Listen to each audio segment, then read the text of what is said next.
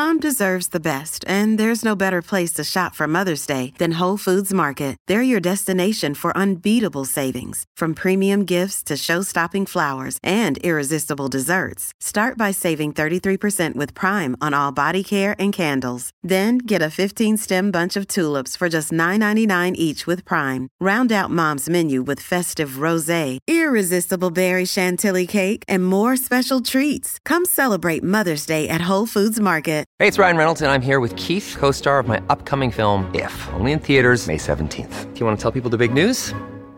All right, I'll do it. Sign up now and you'll get unlimited for $15 a month and six months of Paramount Plus Essential Plan on us. Mintmobile.com slash switch. Upfront payment of $45 equivalent to $15 per month. Unlimited over 40 gigabytes per month. Face lower speeds. Videos at 480p. Active Mint customers by 531.24 get six months of Paramount Plus Essential Plan. Auto renews after six months. Offer ends May 31st, 2024. Separate Paramount Plus registration required. Terms and conditions apply if rated PG. Hey guys, thanks for listening to Kinda Dating, the comedy dating podcast where influential guests and I break down the dating world and try to figure out why the fuck do we all have commitment issues? Today's topic is you're accepting the wrong guy. Let's do this.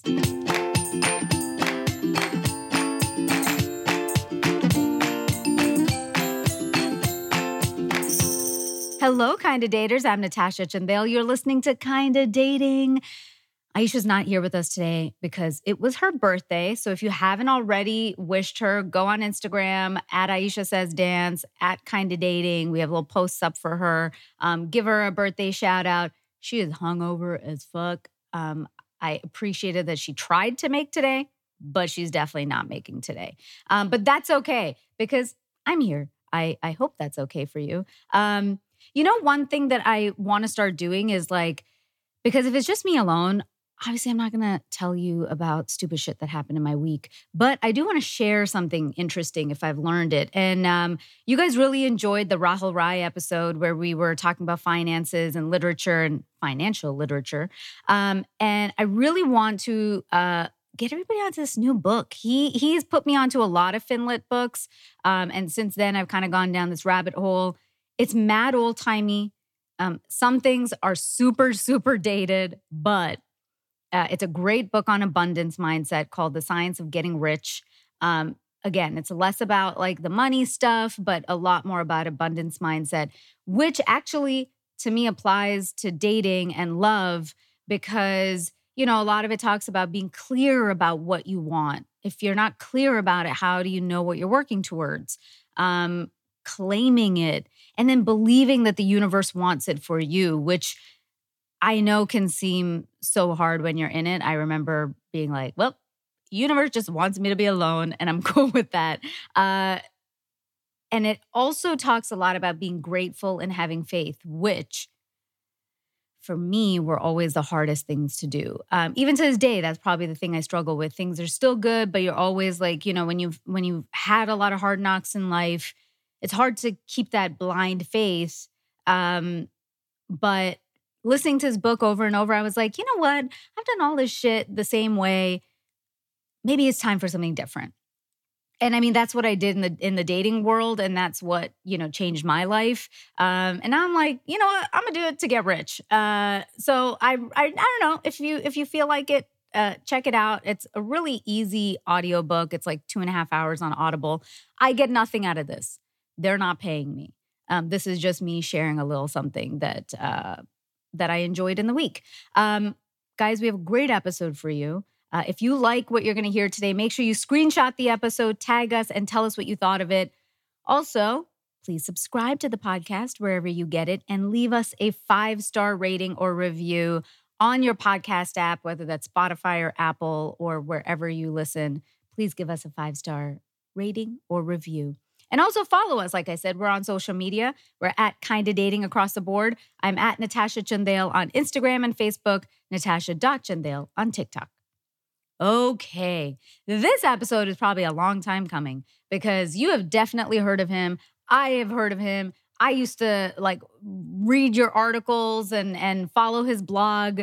Um, he is a dating coach for smart, successful women who have everything but the man. Uh, guys, I want you to welcome Evan Marc What's up, Evan? I'm so happy to be here. I'm so happy that you're here. It's been, like I said, a long time. I've I've literally uh, followed you from your blogging days. I started the blog in 2006. So if that gives you any idea, I, I'm I'm probably the first dating coach. I've been doing it since 2003. And so it's always meaningful to know that eh, truly anybody can can uh, just start their own blog, start their own podcast, start their own YouTube channel or TikTok, and it's a very democratizing thing, and it, it means a lot that there's other people who are doing killing it in this space. Yeah, no, but you you started. Okay, wait. Before I even jump into that, because I'm so excited, um, I, I have to ask you the first question we ask everybody: single or in a relationship? I am married for 15 years in November. 15 years. Yes. Holy shit. When I started my blog, uh, it was called Advice from a Single Dating Expert because who knows more about dating than a guy who's still dating? Of course. And then five years later, um, I, I figured out what I was doing wrong as a single person. And yeah.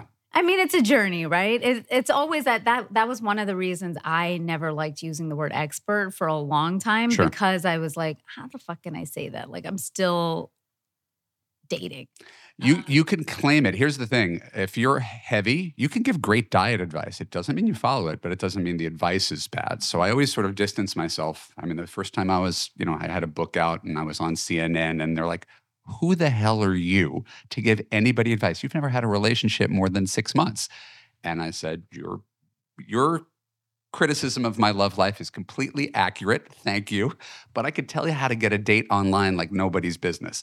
So if you recognize your limitations, I've never claimed to be, you know, I'm not, I'm a parent, but I'm not a parenting expert. As long as you kind of stay in your lane and have a measure of humor and humility about what you do, you can get away with calling yourself an expert. Yeah, because also like I actually, you know, everything is a double edged sword in a way because yeah, people call you out that you're single and who who are you to give anybody advice? But it's also like, well, I'm living this life. I know what's working and not working because I'm actually doing it. Sometimes I haven't enjoyed when people are, you know, telling everybody from the outside and they've never experienced what the real world is like for people.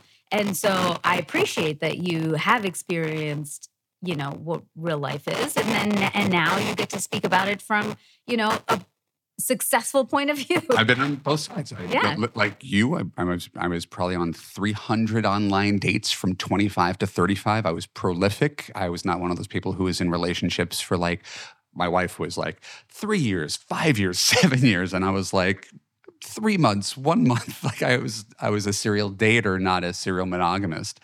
And uh, as a result, I have a great compassion for what single people are going through. And I've been on the other side long enough that hopefully I have some measure of credibility in helping people make good decisions. My goal is not to help people get married per se, but happily married.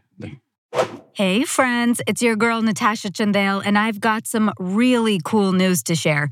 I'm finally offering one on one virtual dating coaching. That's right. You've been sliding in my DMs for years, let's finally chat face to face or Zoom to Zoom. If you're in a dating rut, let's get you out. I'm the friend you never had and the honest dating coach you need. Whether you're in a relationship or looking for one, I'm here to talk through your problem, provide personalized guidance, and find a solution. For all you loyal listeners, you know that I had a string of unhealthy relationships. After escaping an abusive one, I decided to take accountability for my love life, healed myself, and put myself on a path to dating success. I am now in a happy, healthy relationship and want to help empower you in your dating journey too. I want to get you to an empowered state where you're making dating decisions from a positive, secure place. So when the stars align and you meet that right person, you're ready to welcome them. My approach is honest, practical, because I've actually dated in the modern landscape, optimistic, and I tend to go deep. And as a woman of color and an immigrant, I understand the nuances of many cultures. And with my background as a comedian, we'll probably have some laughs along the way. If you're ready to take control of your dating life, let's chat. Go to our new website, www.kindadating.com slash services for 50% off your first introductory session. That's right, 50% off your first introductory dating coaching session. Go to www.kindadating.com slash services and book your dating coaching session with me today. Talk soon. Uh, wait, so give give everybody kind of a rundown of how you got here. I don't know how interesting my backstory is. no, it's is. super interesting. I came to LA when I was 24. Um, Uh, I was going to be a screenwriter, not a complete novel idea, but I said, someone writes for friends in the mid 90s. Why not me? So I moved out here from New York and I got an agent and a manager and meetings at studios and networks. And I was in Project Greenlight with Matt Damon and Ben Affleck. And I was in the Warner Brothers Writers Workshop. And I did everything you could possibly do except make any money. Um, Welcome to the writer's strike. Cut two. I, I was striking, but nobody knew. Yeah. And so I reached a, a point when I was 30 and I was like, I can't be the 40 year old guy running around saying, please read me, please represent me. I couldn't. I couldn't take the insecurity anymore, but I didn't have a backup plan. All my friends from college are doctors and lawyers and growing up like normal people, and you choose an artistic career, and it's sometimes really, really cruel. So I figured, all right, I'll go to film school, went to UCLA Film School, and got a job just to pay the bills. And my job happened to be answering phones at JDate. Customer service, getting yelled at by strangers, totally hilarious. And after like a year of getting yelled at by strangers in customer service and using the site, I mean, I was, I'm not a hypocrite. Um, I was like, I got to write a book about this because writers write. And so I wrote a book in 2003 called I Can't Believe I'm Buying This Book, a common sense guide to successful internet dating. Um, and that book, unlike my Hollywood career, did well. And something I was in USA Today and Time Magazine, and I dropped out of film school and became like the dating guy when there was no one doing that. So it was just a door opened, and I went with that door. And I didn't realize it, it was kind of like a calling. It was so much more gratis, gratifying than writing another, spending six months giving birth to another silly comedy that would get so far up the food chain and then have to start all over. So uh, I became the master of my own destiny and started with online dating advice and online dating profile writing. I started a business called eCyrano, writing people's dating profiles. And people would say, Oh my God, I'm getting all this attention. What do I do now? And I was like, Well, you, you flirt. I don't know how to flirt. Okay, so let's go on and online and tell you how to flirt. And online dating advice led to dating advice, led to relationship advice. At the same time, my love life is paralleling the situation where I was writing articles for Match.com. I wrote one in my 33, 34 called Last Single Guy Standing about being the hypocritical dating coach who's running around giving advice and not following it. And miraculously, it all kind of came together. Not miraculously, I made different decisions about who would be a better life partner for me than simply who was I used to dating.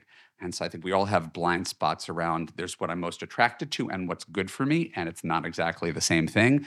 And once I got clear on that, I was able to reverse engineer it and turn it into uh, a pathway, like a one size fits all course for women that helps women gain confidence and understand men and make better dating and relationship choices. And I never talk about being right or wrong. You're not wrong if you disagree with anything I say. I would always ask, is what you're doing effective? Is it getting you closer to your goal? And so that's 20 years in three minutes, hopefully. Wow, that's amazing. It's a crazy uh, journey, but it's also, you know, again, as somebody who has followed you, um, it always feels, you know, time is like a blur. So it feels like it's it's it all happens overnight, but it's been years in the making. No, I mean, if you listen to anybody who is semi successful in their field, there's very few overnight successes. Most people fail and fail and fail and pivot and fail and fail and fail. And if I were to do another TED talk, I'd probably want to talk not about dating, but about failure. I'm such, I'm so big on these concepts of learning from your mistakes and abundance and confidence and, you know, growth mindset. And like, I think that has everything to do with how my clients are successful at work. And they have one really strong muscle where they're really durable and resilient. And then when it comes to dating, they're completely different people. Yes, that is a very common thing. I was just going to ask you like what what are sort of the most common issues you hear from women? I'm sure we hear the same issues. I don't think that I, you know, my clients are any different than your listeners, maybe a little bit older because I'm a little bit older. Um, but I think there's just universal things depending upon whether you're taking a break from dating, whether you are dating, whether you're in a relationship. You've got different blind spots. So I try to help people at every phase of relationships get unstuck and directed towards their road. But mainly the big thing people struggle with is, and it's too broad to even answer in a bullet point way. Why can't I find a quality man who I'm attracted to, who treats me well, who wants to commit? Like we could sum it all up with that. And then we get into, you know, dozens of different variations on the answer to that. And do you find that like like you said, maybe some some of your um, clientele might be a little bit older. I'm sure they're around the same. We have lots of you know overlap, but do they do they still find the same issue that guys don't commit? Well, that's the thing. I mean, that's that's why starting this when I was 31 and now I'm 51. I hate to out myself, but it's true. Um, you get you to look great. Thank you so much. The gray's all most, mo- mostly on the side. There's no skill in Can't having tell. hair, right? Can't tell. Um,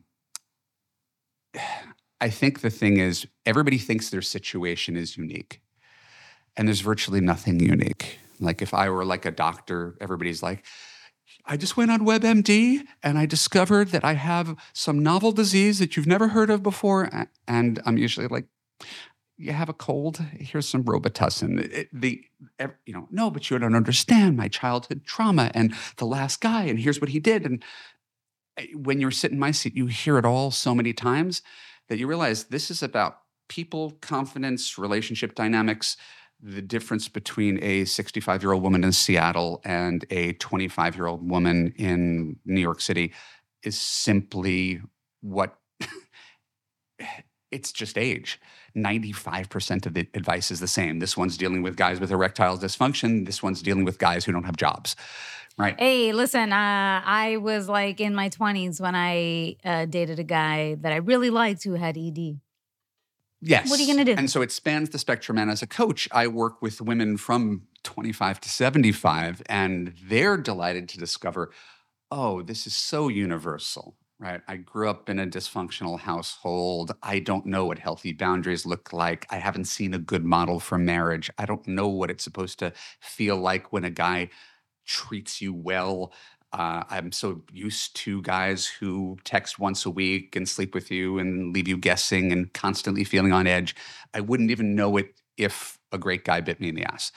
And so I try to provide some model of healthy masculine love for them to feel such that they could recognize it when they have it in real life. Yeah, and and it is funny because uh, as somebody who uh, like I grew up all you know I've lived and grew up kind of all over the world, and so I have friends from everywhere, and everybody is always telling me like d- dating in like insert their city is the hardest in the world, Right. and I'm always telling them everybody I'm like guys I I think this is just it's hard for everybody because you know somebody in New York will say oh dating is so hard because you can't you know there's no monogamy, and then I'm like somebody from buckfuck nowhere will say dating is hard because I only have 8,000 people in my town and I went to elementary with half these boys and I don't see them that way. And you're like, yeah, it's. Right. And so when you hear those things, you recognize the universality of all. There's no, as you said, there's no city where anybody's like, I love it here. What a great place to date. So we could stereotype why it's more challenging in San Francisco or New York or LA, and we could, you know, play those things. But at the end of the day, you don't need a million guys. You need one.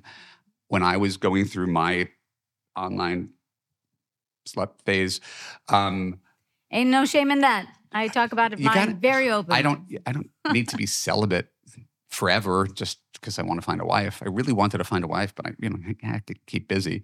Um, I thought of doing. I mean, I thought of every. I, I was like, I should go and I should go to New York. That's that's where all the quality. That's where all the smart women are. They're not in L.A. No one in L.A. Like how arrogant to think that I've just used up women in L.A. because I have terrible judgment. Right, and that's what people do. We take we take almost the simplest version, this false binary right? Men are either like fuck boys or just so boring and unattractive that I'd have to slit my throat if I spent an extra minute with him, as if there's nothing in between. And that's where we land. There's there's literally no guys. You don't understand, Evan. Yeah, which is totally not true. And uh, you know, with my partner now, it's like he's somebody who is uh, very attractive. He is a great human being. He's 10 times better than I am, for sure. He's the reason we end up staying together, for sure. And and he's smart and he's all those things. But yeah, you asked me that like five, seven years ago, I would not I would not have believed that that kind of person existed. And I had to kind of change my own perspective and my own narrative of what I was saying about guys. So I just didn't see the spectrum.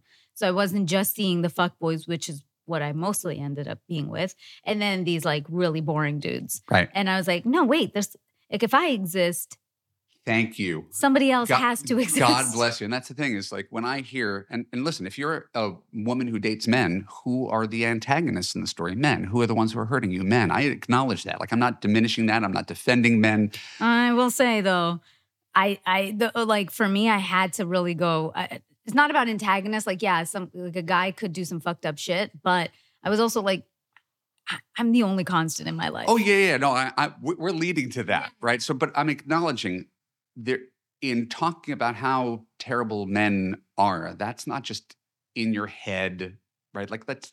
I, I never want to take anybody's experiences away, their emotions away. A, those are the men you're choosing, right? And that's a small sample size of all men. And so we just have to be open to the possibility that between these two poles, there's this lane of quality guys. And if you only date the two poles, you convince that you could get convinced of that. And if you talk to men, who are the antagonists? Women. You talk to guys at length about how brutal it is to date, they'll give you their version of events. And so there's this Venn diagram between men's stories and women's stories, but we don't need all of it. Like we don't have to diminish the truth of any of it to say, okay, there's a lot of people who are incapable of being your person. That's fine. So let's not get so negative about the fact that 90% of people aren't your people, and let's aim for that 10% of people. Hundred percent. Um, you focus on, like you said, smart, strong, successful women. Are there any unique challenges for for this subset in trying to find love? Absolutely. And you know what they are. And that's that's the neat part of having this conversation frequently with with with people who are in a similar place. Um, let's construct it like as a math exercise. Let's say you are a 95th percentile woman, whatever that means. I don't want to sound too snobby, but sometimes we, we have to delineate people by the perception of quality. You're you're beautiful and you're college educated and you earn six figures and you own your home and you you you're a black diamond skier and you are kind to pets. Like you have this all, great relationships with your friends and family and have your audiences like uh-huh, uh-huh, uh-huh. Right? So let's say you are that kind of quality woman. And then you say, because of that, I cannot, will not, I deserve to date a man above me on the food chain. I can't just date any guy. And by the way, I'm not telling you to date any guy. But there, there's this, I can only respect men who are above me. Taller, smarter, richer, funnier, more charismatic, more impressive. That's what I'm attracted to. That's what I respect. So right there, we've cut off 95% of guys. By nature, that means your dating prospects are going to take longer to come together than someone who's like, he's nice, he's cute, he has a job, right? Like right there, by raising your standards to the top 95%, 5% of guys are available, but it's more than that. Among those guys, a lot of them don't want to date you. Mm-hmm. Rupert Murdoch, not that you should want to date Rupert Murdoch, but he's an example of a guy who's not looking to date another billionaire. He wants a blonde 30 years younger. Right? So a lot of men, impressive men in the 5% above you, whatever that means, richer, taller, smarter, whatever, don't necessarily want to date female versions of themselves. And that's I'm going to say good or bad. We just observe it out in nature. We see that all the time. He wants a first grade teacher who makes him dinner when he gets home. That's what he wants a nurturer, not a woman who's working 70 hours a week as a lawyer. Right? So that eliminates certainly half of those guys. And then we have the other half of those guys, the guys who are the tech founders, the chief resident, the um, partner at the law firm. And now you're dating a male version of you. And there's a lot of busy, there's a lot of ego, there's a lot of ambition, less likely to back down. We've got a couple type A's, right? And so we have a lot of friction. And it's not that you're wrong or he's wrong, it's that you put two people together who are the same. And that's what I was doing for 10 years of pro- prolific dating. I want the woman who could tell me about like cool music and books that I hadn't heard of because she's like edgier than I am. And I want someone that I could look up to and she could teach me something in a political conversation. I put so much value on, and this is why, why I could say this to women I was like that. I am like that. And it took me 300 dates to realize it wasn't working. Yeah. So that's the problem, problem, the issue for smart, strong, successful women. A, 95% of guys are not viable in your opinion. A good portion of them don't want to date you, and the ones who want to date are kind of just like you. Yeah, because I don't know if you um had or or met Jenna Birch yet. Have you met her? She, I think she wrote an article. She, I think she was a journalist. Yeah. And, and she wrote an article in which we did a phone interview, and she quoted me. And then I, I think she went on to do other things, but I Yeah. don't. But I don't. Um, I don't know her. Okay, so she was on the podcast, and um, she, you know, we did this episode uh, based on her book called The Love Gap, and she talks about that, um, like statistically, where it's like, uh, and I, again, I'm paraphrasing it, but Sure. some some basic stat that's like. 80% of guys say that they want a smart, successful woman, and less than 50% actually end up with one or or choose one to actually be in a relationship with. And so let's let's flip that around, because because now we're getting into really like interesting, maybe dicey Yeah. stuff. Um, if we're playing with statistics, and again, I can't argue with the statistic, it can't be that eighty percent of women are smart, strong, successful women too. Like like if if everybody's smart, strong, successful. Then nobody's smart, strong, successful. You can't have 80%. So it makes sense that only 50% would land there. That sounds about right to me. Um, and I think men do want women who are smart, uh, but they want it without some of the baggage that comes with that. The same way women want men who are ambitious, right? But you don't want the guy who travels half the year. You don't want the guy who works 100 hours a week. We want we want all of his intelligence, but we want him home at five to massage our feet. So men do like smart women, but we don't like smart women who are constantly criticizing us or who are too busy for us, where we're number five in the number of things that they have to prioritize. So I think there's a more complex reason. The easy version of it is he's intimidated by me. Right? That's the lazy version of it. And there are men who are intimidated by you. Don't date them. They exist. You're right. But we're not talking about those those guys. Guys who aren't intimidated by you. Why would they not want to be with you? And that's where greater learning can take place rather than I'm just I'm just too impressive for all these men. All these men just, you know, they talk about, oh, you've such a beautiful place and oh, you m- went to an Ivy League school. You must be so smart. Okay, those are insecure guys. We're talking about the guys that you value.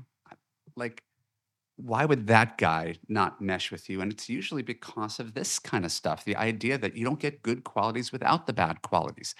You don't get a gorgeous guy without him being maybe a little narcissistic, wants to keep his options open, d- doesn't hasn't had to learn to exercise kindness because women throw themselves at him.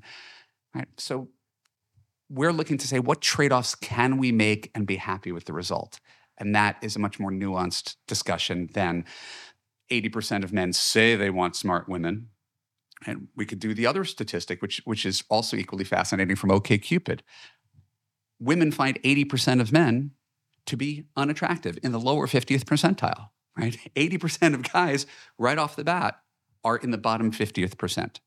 And that math doesn't work either. Men, at least, are more open, strangely, to women. Their standards for who they find dateable and fuckable are actually more realistic, where women are all scrounging for the top X percent of men.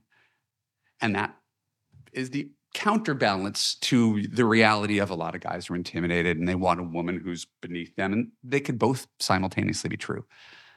Yeah, no, it's true. I mean, my boyfriend and I have very similar qualities in in certain areas. Like we're both very independent and kind of alphas, but we're we are alphas in very complementary ways. Mm-hmm.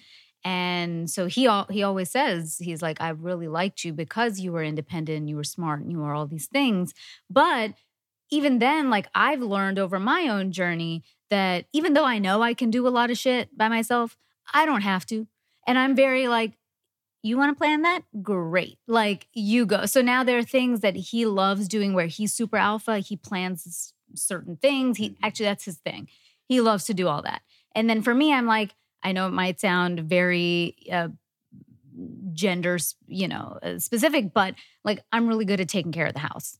And I am. I'm very like, this needs to get done and this needs to get done. spotless. Thank if you. People haven't seen the whole thing. I'm like, this needs to get done and this needs to get done and this needs to get done, you know, to take care of the house. And then he's like, let's plan this trip. Let's go here. Let's do, I'm like, awesome. And, but he lets me be that and be a leader in some areas. And I let him lead in a lot of other areas. And even sexually, we talk about it where it's like a lot of times he does and th- that's what he likes to do. I'm like, great. And then there are times where I'm like, my turn. And then he's like, okay. And we Mhm. actually say it. So it's like, we know where we stand. It's not a competition in that moment of like two people who want to take lead.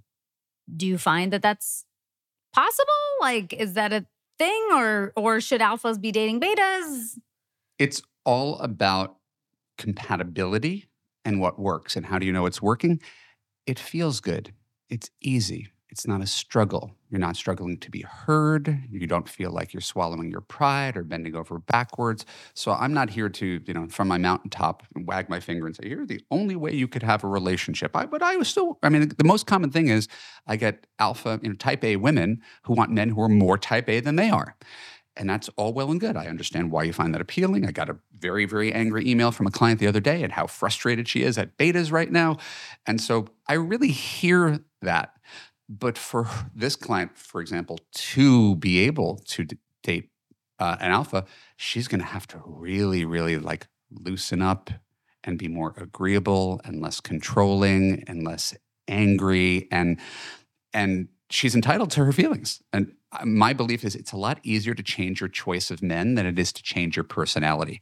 So you can't have two people sitting in the driver's seat gripping the steering wheel tight. It doesn't mean, you know, men should be or women should be. I don't like I'm not I'm egalitarian about who should be the the alpha or the person who's control, but relationships need someone who's easygoing to say yes, dear.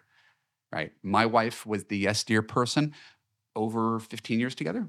I've gone from probably 70% alpha being somewhere in the middle. I do a lot more yes, dear. Why? Because she has to run the house. She has to handle the kids. She has like she's in charge of a whole bunch of stuff. We were cleaning the garage yesterday, really sexy marriage stuff.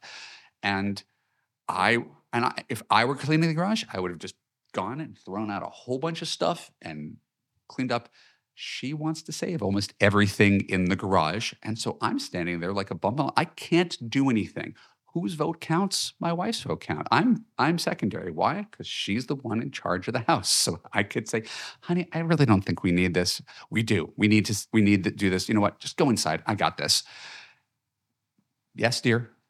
It's so funny we're the opposite. I'm the one who throws everything away and he always like he's like, but and I'm like, no. The whole the whole Like- point of this is about I know, I control. like I feel just Yeah, as yeah, yeah. strongly. There, you haven't. We've been together 15 years. You haven't used this thing. Let's get rid of it.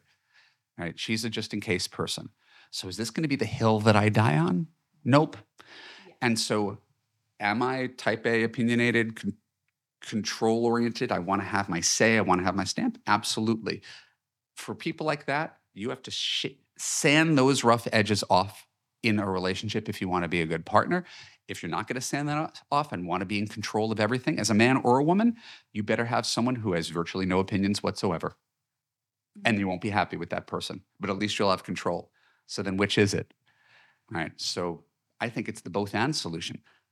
In general, if you are a type A, control choose someone who's a little easier going, a little more yes, dear. That's ha- you know, happy wife, happy life, right? Like there's nothing wrong with choosing someone who's a little more easier going and simultaneously become a little more easygoing yourself. Realize you don't have to get your way all the time. If you love the person, you trust the person, you want them to be happy, it doesn't cost much to be more agreeable. So that was my evolution was I chose a more agreeable partner and I became more agreeable over time.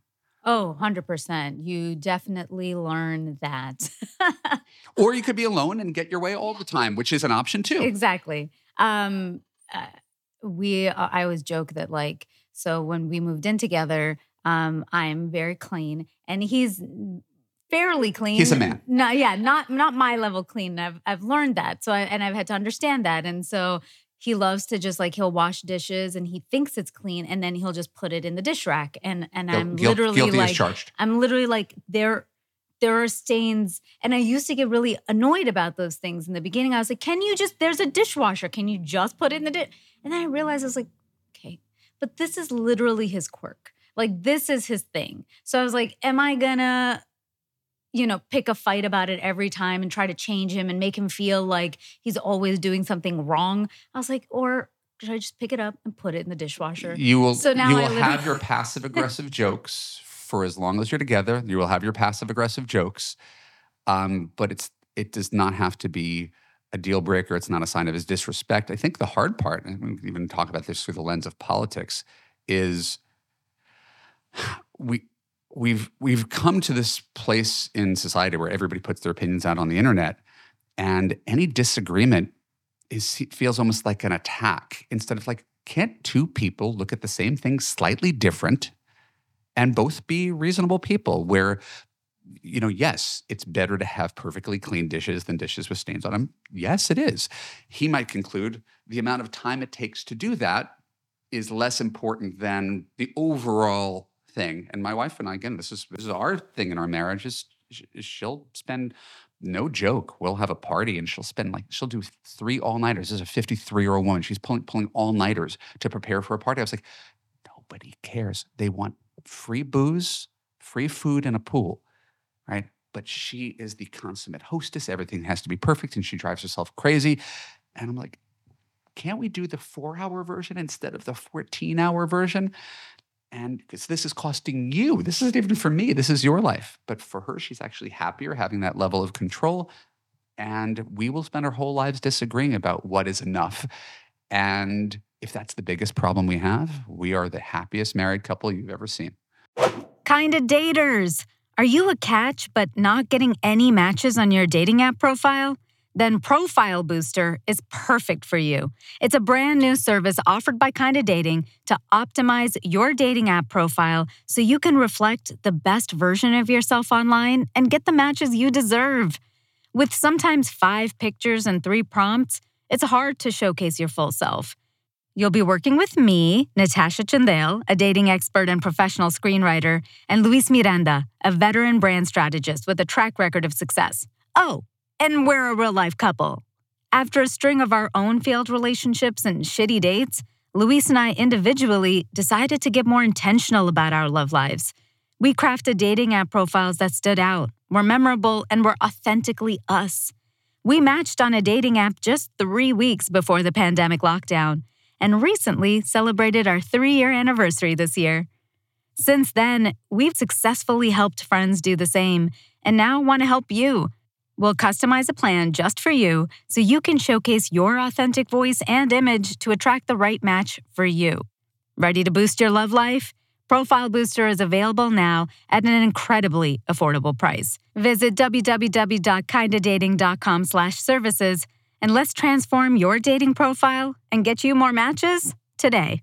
You know, even like when it comes to people who feel like when they're dating and they disagree about something or they don't, you know, they don't see eye to eye on every issue, like you said, one thing that I really um, generally have encouraged my friends and and myself also over time has been like it doesn't have to mean that you put your relationship on the line just because you don't agree about one thing. And like you said somebody perceives them not doing the dishes the right way as disrespect. And if you do think that you got to catch yourself because in the beginning that that is what i thought. I was like what the fuck? He doesn't just listen to me? What the fuck is wrong with this guy? You know? And i Yeah, he and I just doesn't value cleanliness as you value cleanliness, but it seems like he should. Yeah, but even then I was like I- was mentally going like does he is this a slight to me? And I had to catch that like narrative and I was like whoa whoa whoa you're creating this entire giant story about a dish. And I was like and then I had to back it up with my own mind of what are all the other things he does that are right? And then I was like oh no he does all these other things that show me he loves and respects me and whatever. This isn't the thing. And that's okay. But when we disagree, I've had to also teach him is that like just because we disagree doesn't mean it's the end of the relationship. It doesn't mean anything is on the line. It doesn't mean anything unless the day I tell you, "Hey, this is this is this is a problem." Like I'm questioning our relationship. Don't ever question the relationship. You should never question the relationship because it means that it means that you don't view it as something that's permanent. Imagine going to a regular job every day and every day your boss says, you know, you could be fired today. Like that's no, those are no working conditions, and people do that all the time in relationships. Um, is they threaten to take it away. You know, I, I have to take a break. I really need to think about this. And how secure can anybody feel if every disagreement is a cause for a break instead of it's just a disagreement? Most disagreements are not about um, the core things that keep relationships together character, kindness, consistency, communication, commitment. There are things like dishes right? Like th- those are the things that that will not, my, my wife is you know my wife is probably asleep right now. And she's she's she's sleeps like a teenager left her own devices. So i could have like an entire yeah i could have like an entire day without her and i like it it it, it drives me crazy. It's not going to change.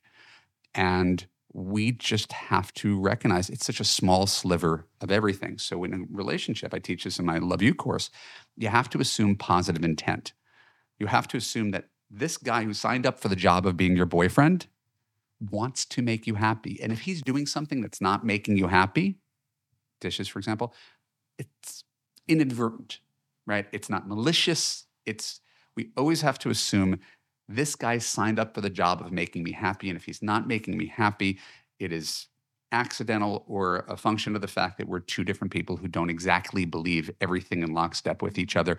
And as long as we can allow for that tolerance, we could have a happy life. If you expect that your soulmate is going to agree with you on every single thing in the world, you're going to have no, it will be impossible to have a relationship. There's no such thing. And this is also where people go wrong. We try to date our clone instead of trying to date our complement our clone is what we're familiar with. Right? I like skiing, he likes skiing. I was a lapsed Catholic, he's a lapsed Catholic. We both started in the entertainment industry and got jobs out of it. And that has nothing to do with whether you're going to be a happy couple. It just means you have shit in common. right? It's how do you guys come together? Right? Is is the wheel round? Does it flow? If the parts don't fit, it doesn't matter what you have on paper. It doesn't matter how much you love each other. And that is a really hard one lesson that most people have trouble internalizing. Yeah, I have a really good friend uh, who is just like she's a big skier and she won't she's just like I can't meet anybody because nobody else loves skiing as much as I do. I'm like it's just skiing. Um, but you know, for her, it's like, no, but I want to be able to travel at the drop of a hat, and I want him to be able to do the exact same thing at the exact same time as me. And I'm like, give her, give her, give her the math. Yeah. What percentage of people are hardcore skiers who go for 14 weeks a year. I've had clients like that too. What, what percentage of people are hardcore skiers? 1% at best. Now, from that 1%, we're starting there. Is he cute? Is he nice? Does he treat you well? Is he attracted to you? Does he want the same kind of life as you do? Is he financially stable? Right we're starting at 1%. So then we say, there's no guys out there. No, there's tons of guys. We just elevated the wrong thing. People compromise on the wrong things. it, it is, we talk about I, the original title of this podcast, if I recall, was You Don't Attract the Wrong Man, You Accept the Wrong Man. We won't compromise on skiing, but we will compromise on monogamy, we will compromise on whether he's an asshole. We will compromise on whether he's a good communicator or has anger issues or has drug addiction. Right? We will compromise on whether he is completely selfish and dead or selfish in the household. We'll compromise on all those things. But as long as he's hot and rich and likes the same stuff, we could let anything go. So in my my work, I basically reverse that. Let's start with the guy who treats you well, who's commitment oriented, who sees you uh, for all that you are, who treats you like a princess, who could stand up to you, but fundamentally sees the you as the best version of you and lets lets you let down your guard and be yourself. And from there, does he have all these other qualities? Does he make enough money? Is he cute enough? Right? We're, we're, we're literally dating on the wrong qualities because the wrong qualities are all we could see on an app all you got is looks and some very basic information. It's the wrong way to choose a spouse. It's the right way to choose a hookup. but the mechanism that we we mostly use doesn't really give us much about a guy's character because everybody's met some guy online who seemed like a great catch who turned out to be a nightmare and passed on probably some decent guy whose marketing was mediocre and that's that's uh, the 21st century challenge Yeah, and what do you what do you sort of mean when you say, you know, you're not attracting that person, you're accepting them in the sense that like because a lot of people feel, well, you know, there's these cliche terms that are like, oh no, you're attracting the wrong man, you're attracting him, but you don't think that there's any part of uh, people putting out that they want this type of guy and then just attracting that kind of person. I I think we all have choices, right? When we say I'm attracting, we are turning ourselves into victims and taking all responsibility. It's like you've got a mag. I, I've just got a narcissist magnet inside of me. No one could see it. No doctor could find it. They just go, "Whoosh, whoosh," and they come and stick to me. These narcissists. No, another woman goes on a date with a narcissist, realizes he's talked about himself for two straight hours. He hasn't asked you one question about you, right? all he wants is to charm me, love bomb me, get me into bed. Now that we're together, he diminishes me, he diminishes my opinion. It's all about him, his work schedule, his friendships. Someone else says, "I- I'm not doing that. And she's out in four weeks. Someone else doubles down on that guy for three years and says, I attract narcissists right? No, no, you chose him and you chose him again and again and again and again, day in, day out, the same guy. Get rid of that guy, choose another one. As to why you choose that person, well, that might be more complicated. That probably has a lot to do with what you what you're attracted to, what you saw as normal in your childhood, right? Again, we're not getting into daddy issues and all that kind of stuff, but there's a reason that people think, oh, that's normal. It's normal to have a man who threatens to leave every time he doesn't get his way. It's normal to have a guy who yells at you and calls you names. If you've normalized that behavior, it's familiar. If it's familiar, you choose it. You are attracted to it. So that's the framing I would rather have. Not that I attract it, you're actually attracted to it. Yeah, no, that's a really good differentiation. I could see that for sure. Um, when if people are in this phase and they're, you know, accepting this wrong person over and over again, what can women do to avoid, you know, wasting time with the wrong guy? The best way to avoid wasting time on the wrong guy is to not get into a relationship with the, wrong guy at all. Right. And But that's how do you identify that for people? there's I've got many answers and I'm trying to keep it all in my head uh, like I would normally you know on my podcast I would have a half hour to explain this answer so I want to do I want to do your question justice um, people tend to ignore things at the beginning due to attraction um, things that that create inconvenient relationships at best and doomed relationships at worst right so in and Love U. I we literally give a hard pass to, I don't know, 70% of guys before you sleep with him, before he becomes your boyfriend. We don't do long distance. We don't do recently divorced. We don't do separated. We don't do, I don't know what I'm looking for. If, if my clients want to get married and he's not sure, hard pass. No, we don't take chances on people at the beginning where there's a 50% coin flip chance that one year from now he's going to be like, uh, no, I told you I wasn't looking for anything serious. Right. So if we we say no to those people, and and again, we, you and I and I might disagree about this, and it's for for maybe later. I tell my clients, don't sleep with guys who aren't your boyfriend. Right. I'm sex positive. I've done all the things. I don't judge. There's no moral valence to it.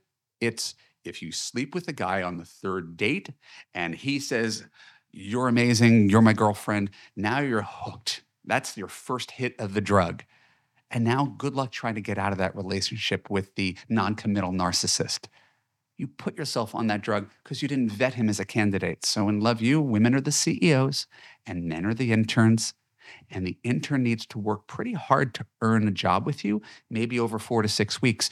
And most guys will reveal a lot in those four to six weeks before he's your boyfriend, before you sleep with him, so we could avoid a lot of this stuff. Not guarantee, but avoid a lot of this stuff from the very beginning.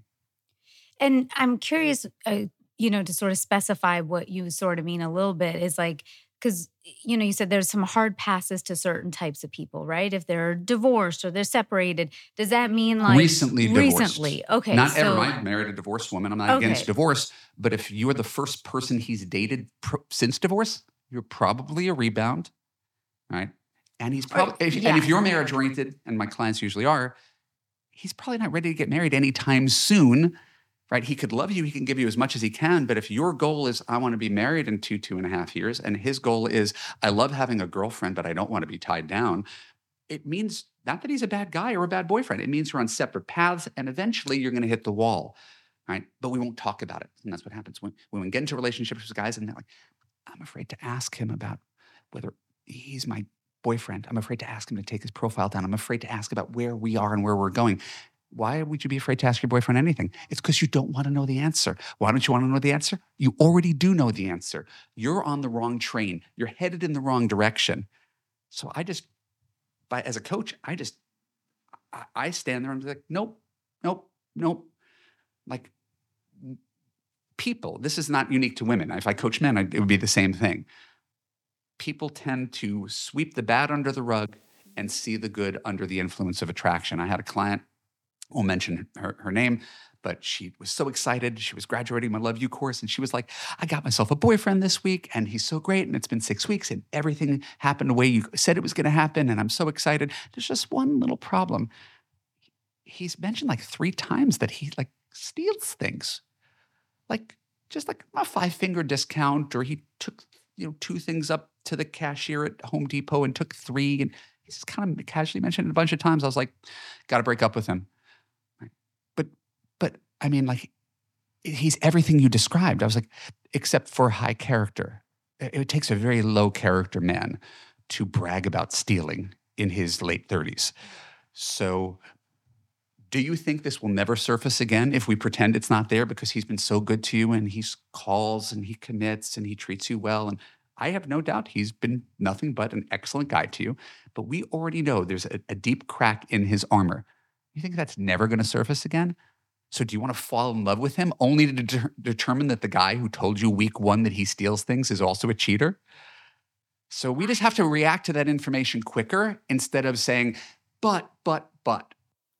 Totally. I mean, it always comes back to that I am Maya Angelou quote, right? When somebody shows you who they are, Believe, believe them. them the first time. Right. And like I know that that was like a big thing for me. You know, I'd sit across a guy and he'd be like, I remember one guy actually said, I don't even know what it means, but he said like, I have double rage. So this is the disclaimer. Guys do this all the time. They will tell oh you yeah, they tell wrong. you what the They'll problem tell you is what's all the time. Yeah, yeah. Right? They're just trying to And it's not just it. guys; girls do the same thing. Oh, thing. yes. We're always telling people where we're at. Yeah. It's like, oh, I'm I'm super busy. I, I I'm so busy all the time. Right. It's like hard for me to get. No. That's me telling you. Listen, I might not have time to hang thi- out with this you. is all this is all this is all I can give you. Exactly. And if you're fine with that, if you're fine with the once a week hookup, God bless you. I don't I don't judge anybody who chooses that. It's when you fall in love with the once a week hookup and you're like, why is his profile up? Why hasn't he committed to me? How come he's never talked about a future? How come he hasn't introduced me to his family? He told you, you ignored it.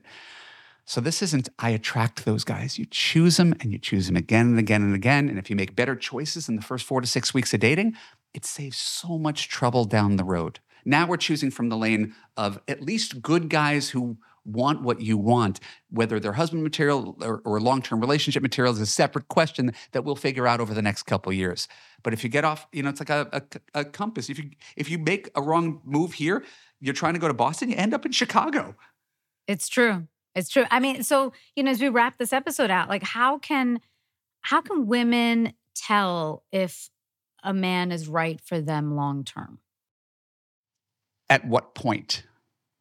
Uh, uh, Well, and that's that's the question. Like, how long should women be kind of in this phase to try to figure it out? Like, can you tell from the beginning? Can These are great questions, and I want to plow through them. Number one, you can't tell from the beginning that a guy is right for you. You can tell that he's wrong for you. So my weeded out the opposite? my yeah, my saying is believe the negative, ignore the positive. He's the perfect man who just happens to live with his mom.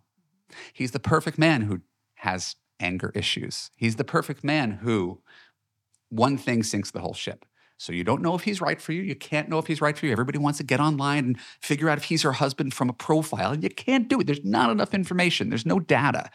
So believe the negative. If something seems wrong at the beginning, that will resurface and say no, hard pass. There's always another guy. Men are like buses. There's another one coming along in 15 minutes. It may not feel that way. It may seem really scarce out there. But if you double down on the wrong man, you're going to waste years of your life on something that you knew was wrong at the beginning. So that's one way to know when someone's wrong for you, which is half the battle. You don't have to know if he's right for you, right? Knowing whether someone's right for you is a feeling, right? And it's not the feeling of, oh my God, you know, you just know when he's right for you right? That's the feeling everybody's waiting for. It's like this, the soulmate thing. I never had that feeling with my wife. So that's how I know it's not accurate. I've had the feeling with three women. They all dumped me. So the you just know is not the right feeling either. Every time you've just known, single woman listening right now, it's been wrong. So we don't trust that feeling either. You don't know when someone's right for you. You know when someone's wrong for you.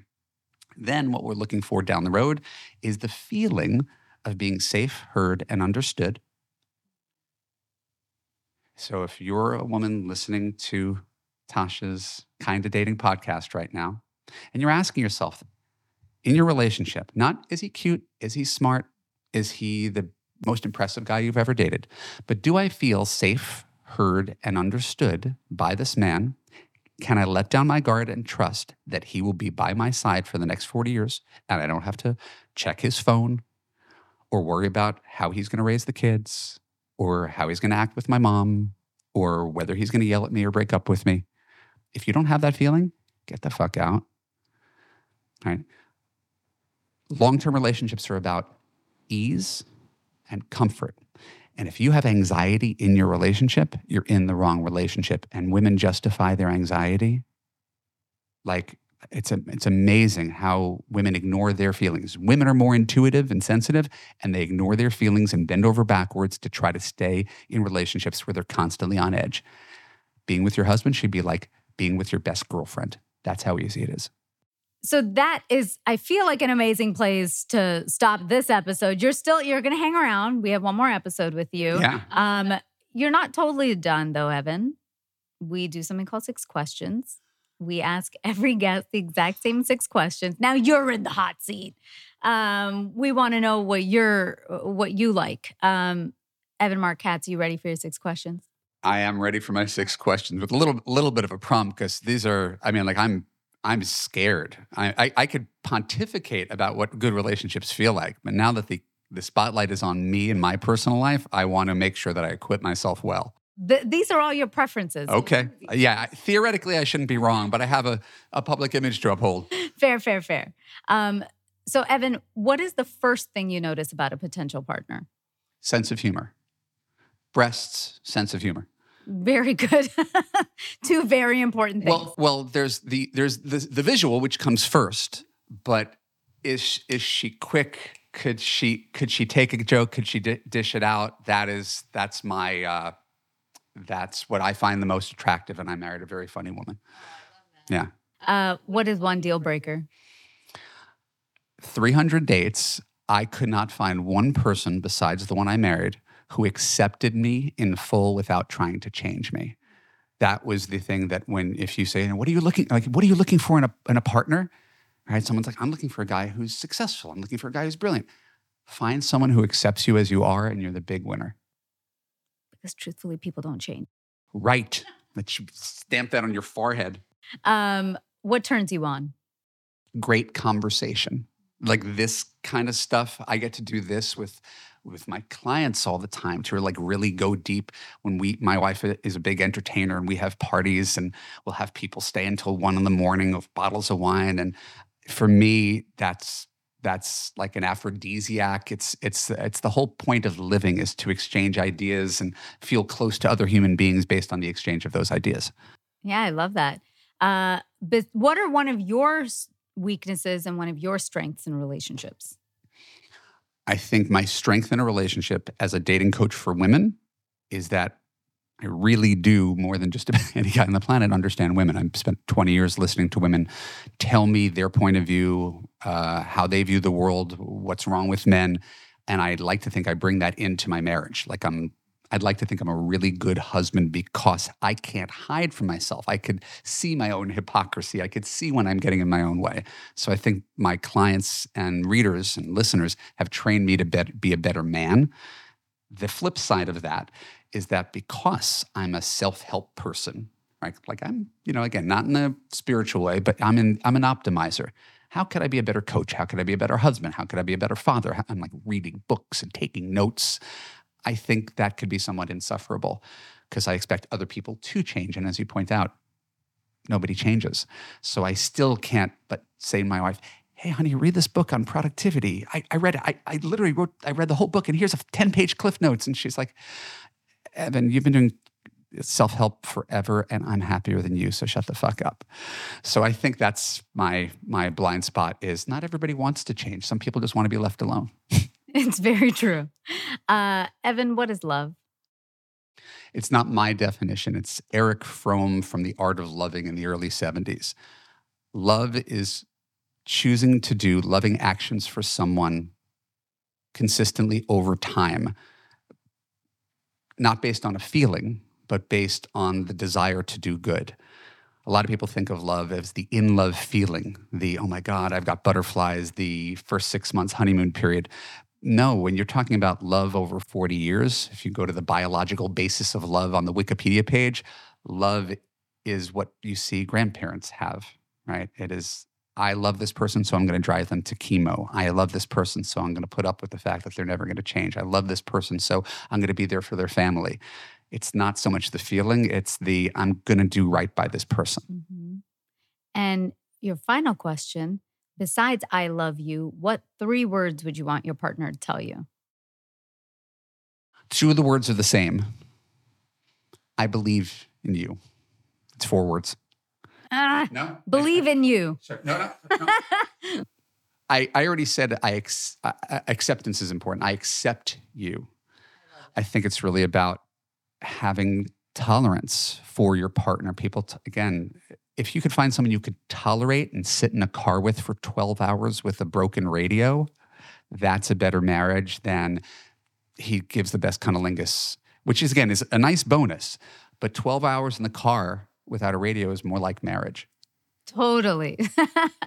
well, Evan, thank you so much for being on Kinda Dating. Again, you're sticking around, but how can everyone find you, your work, Love U? That's the Academy name, all those things. Uh, my name's Evan Marc Katz, uh, Mark with a C, Katz with a K. Uh, hopefully, I'm Googleable. I'm available on every platform.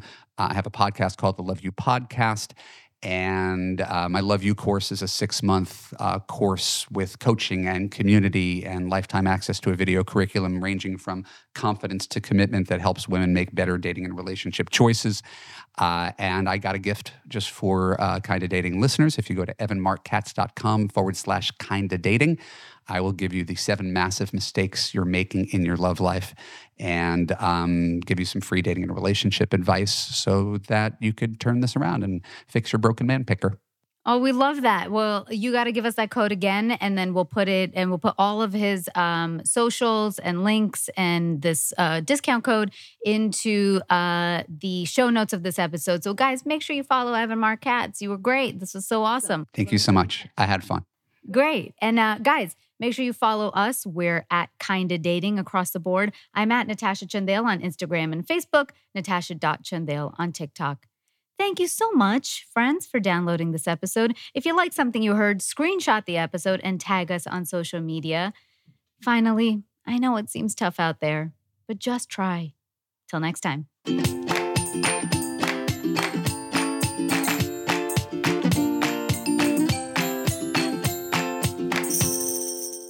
Kinda Dating is created, produced, and hosted by myself, Natasha Chandel.